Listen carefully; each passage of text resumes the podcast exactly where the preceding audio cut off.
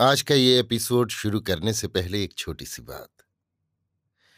क्या आप भी अपना पॉडकास्ट बनाने की सोच रहे हैं? तो एंकर ट्राई कीजिए। ये पॉडकास्ट बनाने का सबसे आसान तरीका है। नंबर एक, ये फ्री है।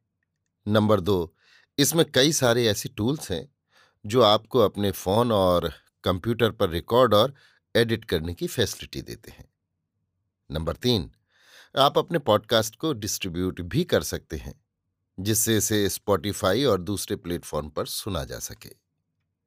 तो डाउनलोड कीजिए फ्री एंकर ऐप या विज़िट कीजिए एंकर डॉट एफ़ पर अपना पॉडकास्ट स्टार्ट करने के लिए। ये तो थी एक छोटी सी जानकारी, और अब शुरू करते हैं एपिसोड का सिलसिला। तो आज के एपिसोड में लीजिए सुनिए। रविन्द्रनाथ टैगोर के लिखे उपन्यास, गोरा के दसवें भाग को मेरी यानी समीर गोस्वामी की आवाज़ में। एक तश्तरी में कुछ मिठाई और चाय आदि सब सामान सजाकर एक नौकर के हाथ में दे सुचरिता छत के ऊपर आ बैठी। उसी समय दरबान के साथ गोरा भी वहाँ आ पहुँचा। उसका लंबा डील डॉल गोरा शरीर और हिंदुस्तानी लिबास देखकर सभी विस्मित हो उठे। गोरा के माथे में गोपी चंदन का तिलक लगा था। मोटे कपड़े की धोती, अंगरखा, मोटे सूत की चादर और पैर में देशी जूता, यही सब उसका पहनावा था। वो मानो वर्तमान काल के विरुद्ध एक मूर्तिमान विद्रोह की भांति आ उपस्थित हुआ। उसका ऐसा भेष विनय ने भी इसके पूर्व कभी नहीं देखा था। आज गोरा के मन में एक विरोध की आग विशेष रूप से जल रही थी। उसका कारण भी था। ग्रहण स्नान के उपलक्ष्य में कोई स्टीमर कल सवेरे यात्रियों को लेकर त्रिवेणी को रवाना हुआ था। रास्ते में जहाँ जहाँ स्टीमर ठहरता था वहाँ वहाँ अधिकाधिक स्त्रियाँ, दो एक अभिभावक पुरुषों के साथ त्रिवेणी जाने के लिए जहाज़ पर सवार हो जाती थी। जहाज़ में अधिक यात्री हो जाने के कारण और कहीं बैठने को जगह न रहने से लोगों में धक्का मुक्की होने लगी। एक दूसरे को ठेलने लगा। कीचड़ भरे पैरों से जहाज़ पर चढ़ने के तख्ते पर यात्रियों की भीड़ होने के कारण कोई लड़खड़ा कर नदी के जल में गिरता था, किसी को खलासी ढकेल कर जहाज़ से बाहर कर देता था। और कोई किसी तरह जहाज़ पर चढ़ भी जाता तो अपने साथी के पिछड़ जाने से वो व्याकुल होता था। बीच बीच में क्षणिक वृष्टि आकर उन यात्रियों को भिगो देती थी। जहाज़ में उन सबों के बैठने की जगह कीचड़ से भर गई। उन सबों के चेहरे पर एक त्रास भरी दीनता का भाव छा गया था। वे लोग ऐसे सामर्थ्यहीन और अभागे थे कि जहाज़ के मल्लाह से लेकर कप्तान तक किसी से भी अपने दुख में सहायता की आशा नहीं करते थे। और ये जानकर वे चेष्टा से एक कातर भाव और भय प्रकाशित कर रहे थे। ऐसी अवस्था में गोरा अपने भरसक यात्रियों की सहायता कर रहा था। ऊपर फ़र्स्ट क्लास के डेक पर एक अंग्रेज़ और एक नई रोशनी के बंगाली बाबू जहाज़ का रेलिंग पकड़े परस्पर हास्यालाप करते और चुरुट का धुआँ उड़ाते हुए तमाशा देख रहे थे। बीच बीच में किसी यात्री की कोई विशेष दुर्गति देख अंग्रेज़ हंस उठता था और बंगाली बाबू भी अपनी निर्दयता सूचक हँसी से उसका साथ देता था। दो तीन स्टेशन इस प्रकार पार हो जाने पर गोरा को ये दुर्दशा सहन न हो सकी। उसने ऊपर आग गरज कर कहा, धिक्कार है तुम लोगों को, जरा शर्म तक नहीं आती? अंग्रेज़ ने कड़ी दृष्टि से गोरा को सिर से पैर तक देखा। बंगाली ने कहा, शर्म कैसे? देश के इन पशु समान मूर्खों के ही लिए शर्म? गोरा ने मुँह लाल कर कहा, मूढ़ की अपेक्षा वो बड़ा भारी पशु है, जिसके हृदय नहीं है, जिसके मन में दया नहीं है। बंगाली ने खिसिया कर कहा, ये तुम्हारी जगह नहीं है फ़र्स्ट क्लास है, तुम नीचे जाओ। गोरा ने कहा, ठीक है, तुम्हारे साथ रहने की ये जगह कदापि मेरे योग्य नहीं, मेरी जगह इन यात्रियों के साथ है किंतु मैं कहे देता हूँ, तुम फिर मुझे अपने इस फ़र्स्ट क्लास में आने के लिए मत कहना। ये कहकर गोरा तेज़ी से नीचे चला गया। चंद्रनगर पहुंचकर जहाज़ से उतरते समय साहब ने सहसा गोरा के पास जा अपने सिर से टोपी उठाकर कहा, मैं अपने निर्दय व्यवहार के लिए लज्जित हूँ। आशा करता हूँ आप क्षमा करेंगे। ये कह वो झटपट चला गया। किंतु शिक्षित स्वदेशवासी बाबू साधारण लोगों की दुर्गति देख विदेशी के साथ मिलकर अपनी श्रेष्ठता अभिमान से हंसता है। ये पैशाचिक लीला गोरा को जलाने लगी। देश के सर्वसाधारण लोगों ने इस प्रकार अपने को सर्वथा अपमान और दुर्व्यवहार के अधीन कर रखा है। इन्हें पशुवत समझने पर भी वे अपना पशुत्व स्वीकार करते हैं और सबके यहाँ ये बात स्वाभाविक और संगत समझी जाती है। इस विचार की जड़ में जो एक स्वदेश व्यापी गहन अज्ञान भरा है, उसके लिए गोरा का हृदय मानो फटने लगा। किंतु सबकी अपेक्षा अधिक खेद उसके मन में ये हुआ कि देश के इस चिरकालिक अपमान और दुर्गति को पढ़े लिखे लोग अपने ऊपर न लेकर, अपने को निष्ठुर भाव से अलग रखने में निसंकोच हो अपनी इज़्ज़त समझते हैं। इसी से शिक्षित लोगों की पढ़ी हुई विद्या और नकल करने के संस्कार की एकदम उपेक्षा करने ही के लिए आज गोरा माथे में गोपी चंदन का तिलक लगा और देशी जूता पहन छाती फुलाकर ब्रह्म समाजी के घर आया है। विनय मन ही मन समझ गया कि गोरा का आज का ये पोशाक साधारण नहीं, सामरिक है। गोरा क्या जाने क्या कर बैठे। ये सोचकर विनय के मन में कुछ भय, संकोच और विरोध का भाव उदित हुआ। बरदा सुंदरी जब विनय के साथ बातचीत करती थी, तब सतीश छत के एक कोने में लट्टू घुमाकर खेल रहा था। गोरा को देखकर उसका लट्टू घुमाना बंद हो गया। वो धीरे धीरे विनय के पास खड़ा होकर टकटकी बाँध गोरा की ओर देखने लगा और विनय के कान में धीरे से कहा, क्यों? यही तुम्हारे मित्र हैं? विनय, हाँ। गोरा ने छत पर पहुँचती ही एक बार विनय के मुँह की ओर, इस तरह देखा मानो उसे देखा ही नहीं। परेश बाबू को नमस्कार करके वो मेज के पास से कुर्सी खींचकर बैठ गया।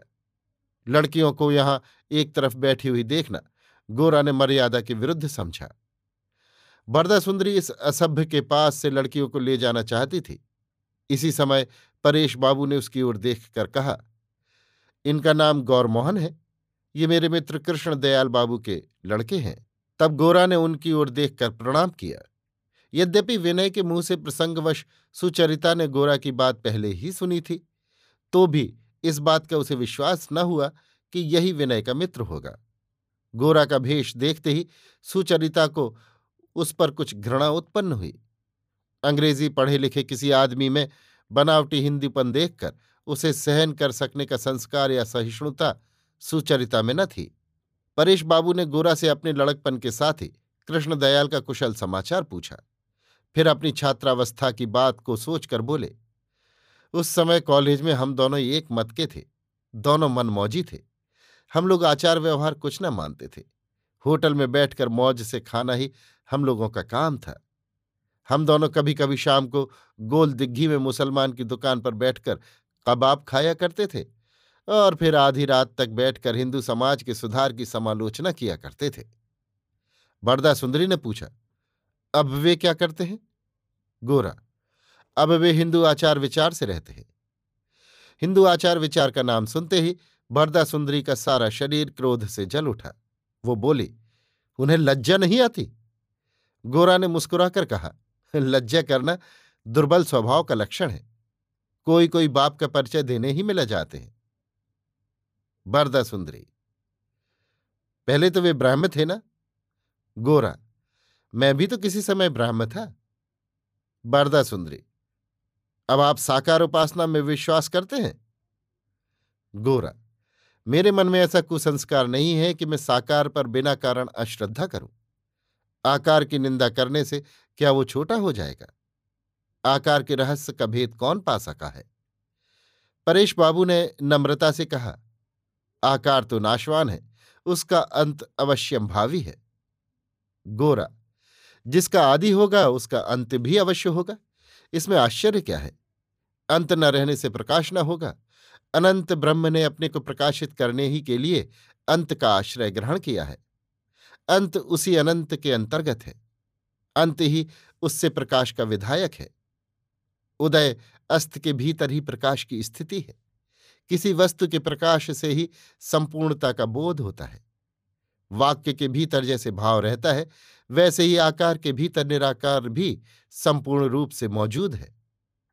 वरदा सुंदरी ने कहा, निराकार से बढ़कर आकार है, ये आप क्या कहते हैं?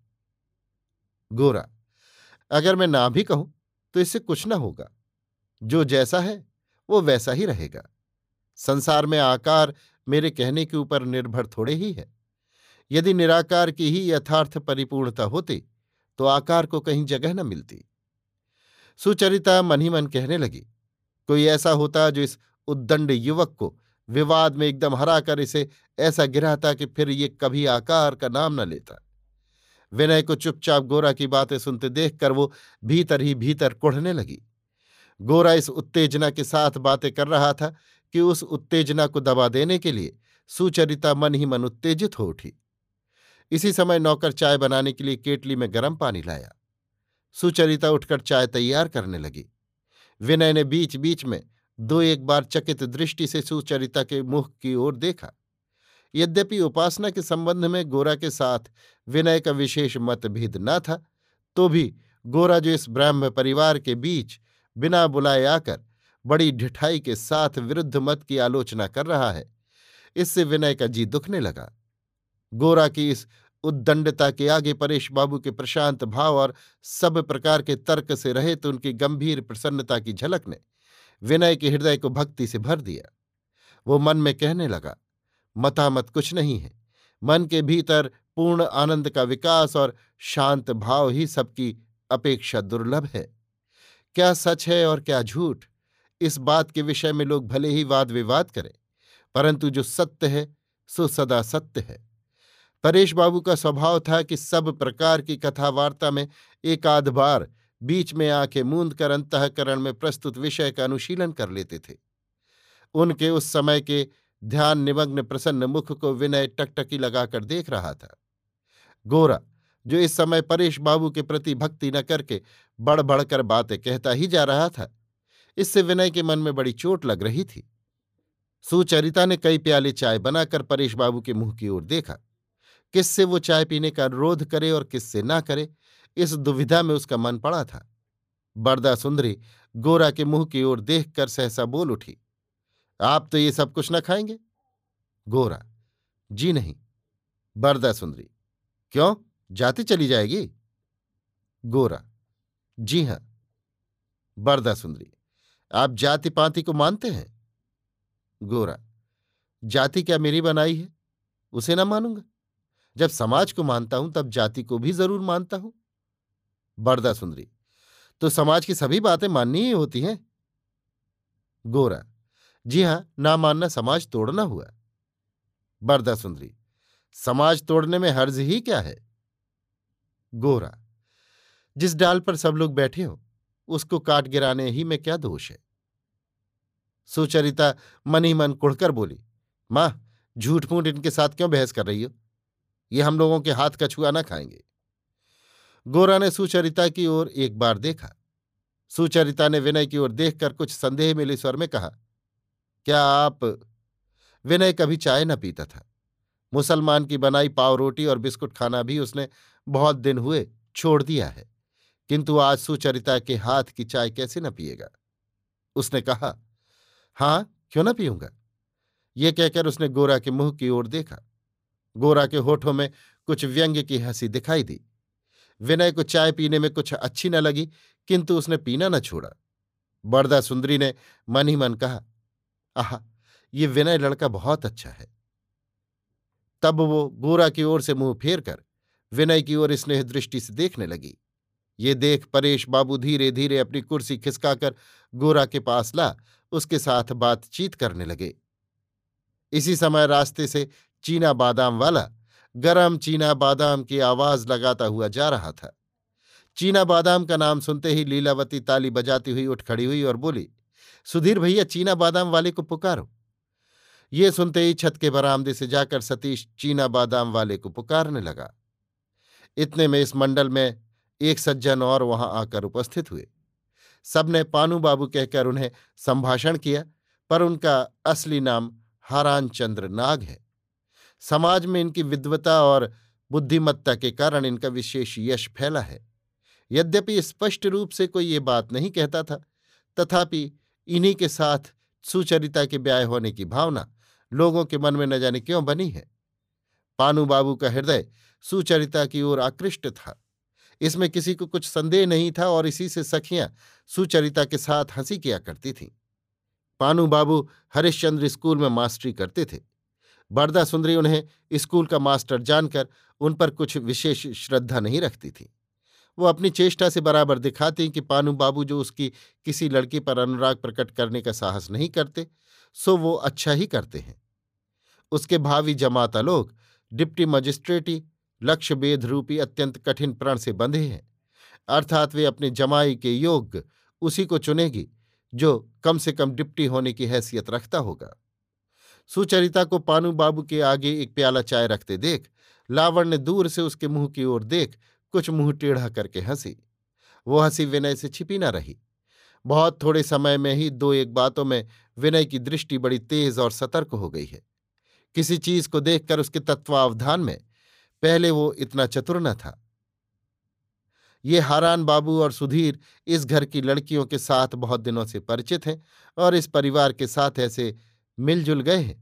कि ये इन लड़कियों के बीच परस्पर इंगित के विषय हो पड़े हैं। ये देखकर विनय के हृदय में विधाता का विचार गढ़ने लगा। इधर हारान बाबू के आगमन से सुचरिता का मन कुछ आशान्वित हो उठा। गोरा को किसी तरह तर्क में हरा दे तो सुचरिता को प्रसन्नता हो। अन्य समय हारान बाबू के मत संबंधी वाद विवाद से वो कई दफे खफा हो चुकी है। किंतु आज इन तर्क वीर को देखकर उसने बड़ी खुशी के साथ चाय और पाव रोटी देकर उनका सत्कार किया। परेश बाबू ने कहा, पान बाबू, ये हमारे हारान, मैं इनको भली भांति जानता हूँ। ये किसी समय हमारे ब्राह्म समाज के बड़े उत्साही युवक थे। ये कहकर और गोरा के साथ कुछ गपशप न कर हारान बाबू ने चाय के प्याली की ओर मन लगाया। उस समय दो एक इन्हें गिने बंगाली सिविल सर्विस परीक्षा में उत्तीर्ण होकर इस देश में आए थे। सुधीर ने उन्हीं में से एक व्यक्ति की अभ्यर्थना की बात छेड़ी। हारान बाबू ने कहा बंगाली चाहे जितनी परीक्षाएँ पास कर लें, किसी बंगाली के द्वारा काम कुछ नहीं हो सकता। कोई बंगाली मजिस्ट्रेट या जज ज़िले का भार लेकर कभी काम न चला सकेगा। इसको साबित करने के लिए हारान बाबू बंगालियों के चरित्र संबंधी नाना दोष और दुर्बलता की व्याख्या करने लगे। सुनते सुनते गोरा की भौहें चढ़ गई, मुँह लाल हो गया। उसने अपने सिंहनाथ को यथासाध्य रोक कर कहा, आपकी राय अगर सचमुच यही है तो आप आराम से कुर्सी पर बैठे पाव रोटी किस मुँह से चबा रहे हैं? हारान बाबू ने भौहें से कोड़कर कहा तो आप क्या करने को कहते हैं? गोरा, हो सके तो बंगालियों के चरित्रगत दोषों को दूर कीजिए, नहीं तो गले में फांसी लगाकर मर जाइए। हमारी जाति के द्वारा कभी कुछ न होगा। ये बात क्या यों ही सहज कह देने की है? ये बात कहते समय आपके गले में रोटी क्यों ना अटक गई? हरान बाबू, सच बोलने में क्या डर है? गोरा आप क्रोध न करें।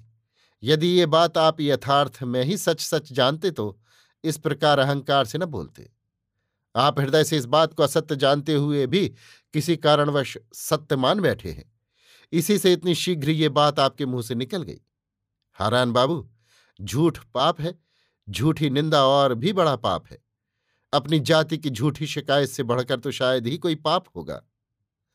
हारान बाबू क्रोध से अधीर हो उठे।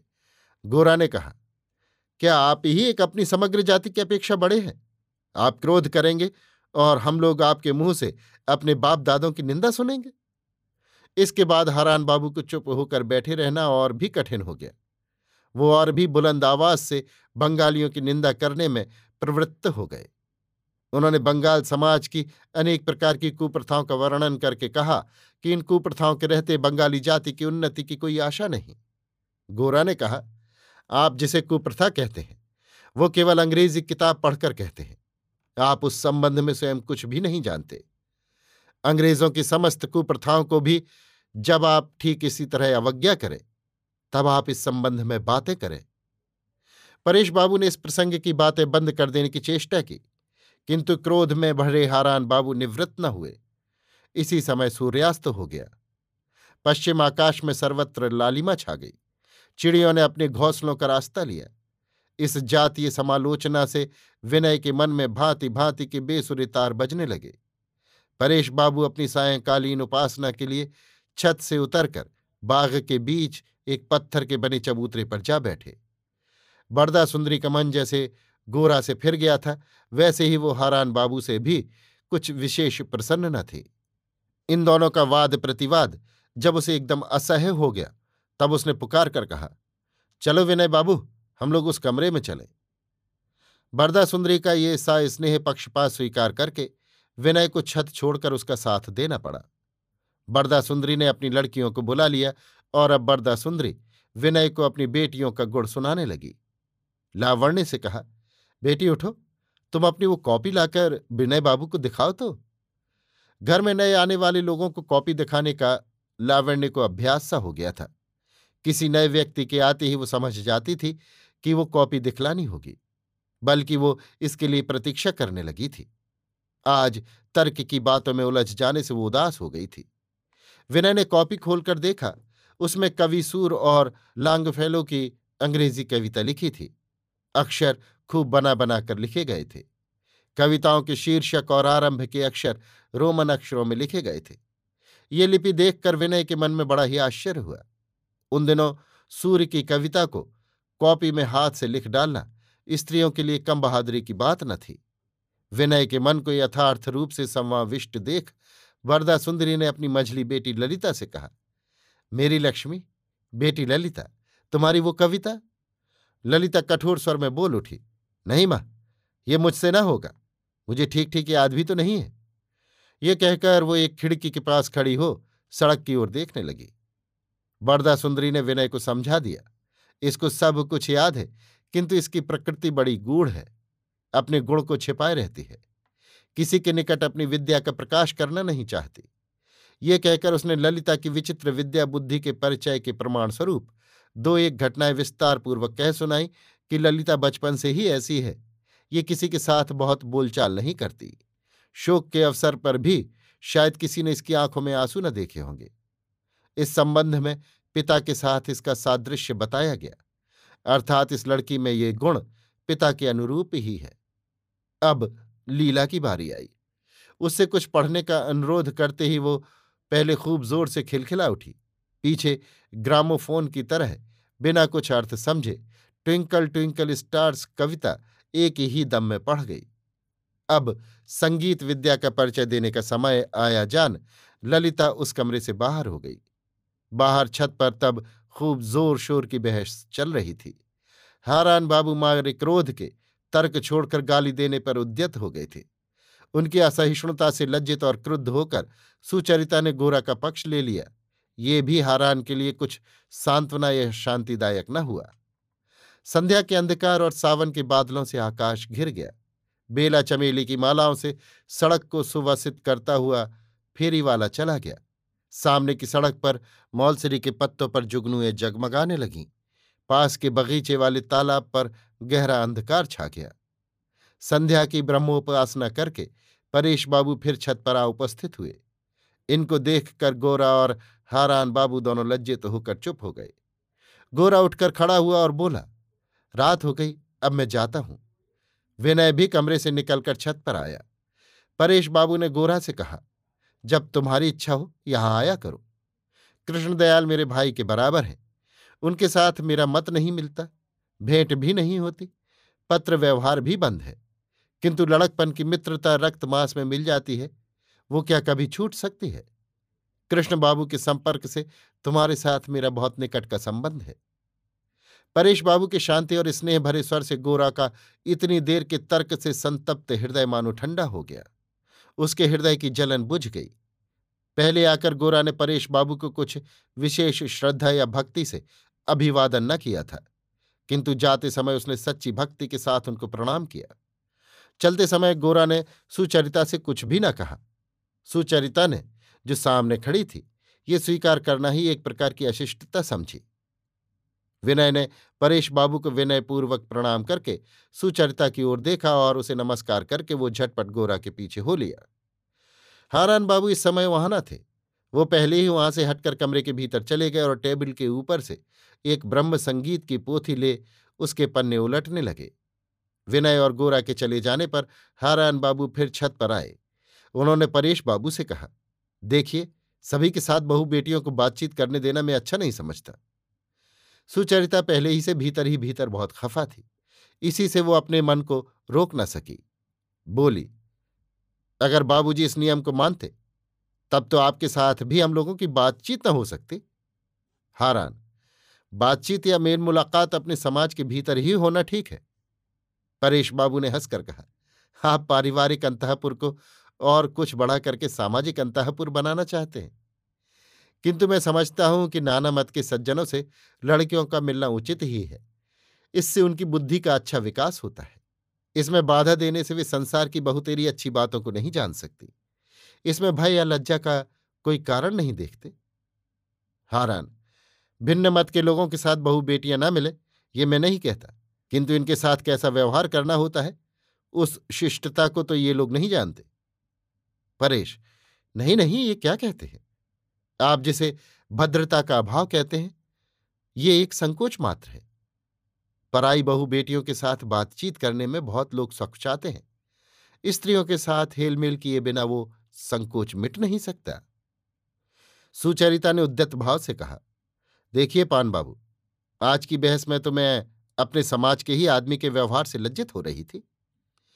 इसी बीच लीला ने दौड़ते हुए आकर दीदी दीदी कहते हुए सुचरिता का हाथ पकड़ा और उसे खींचती हुई भीतर ले गई। अभी आप सुन रहे थे रविन्द्रनाथ टैगोर के लिखे उपन्यास, गोरा के दसवें भाग को मेरी यानी समीर गोस्वामी की आवाज़ में।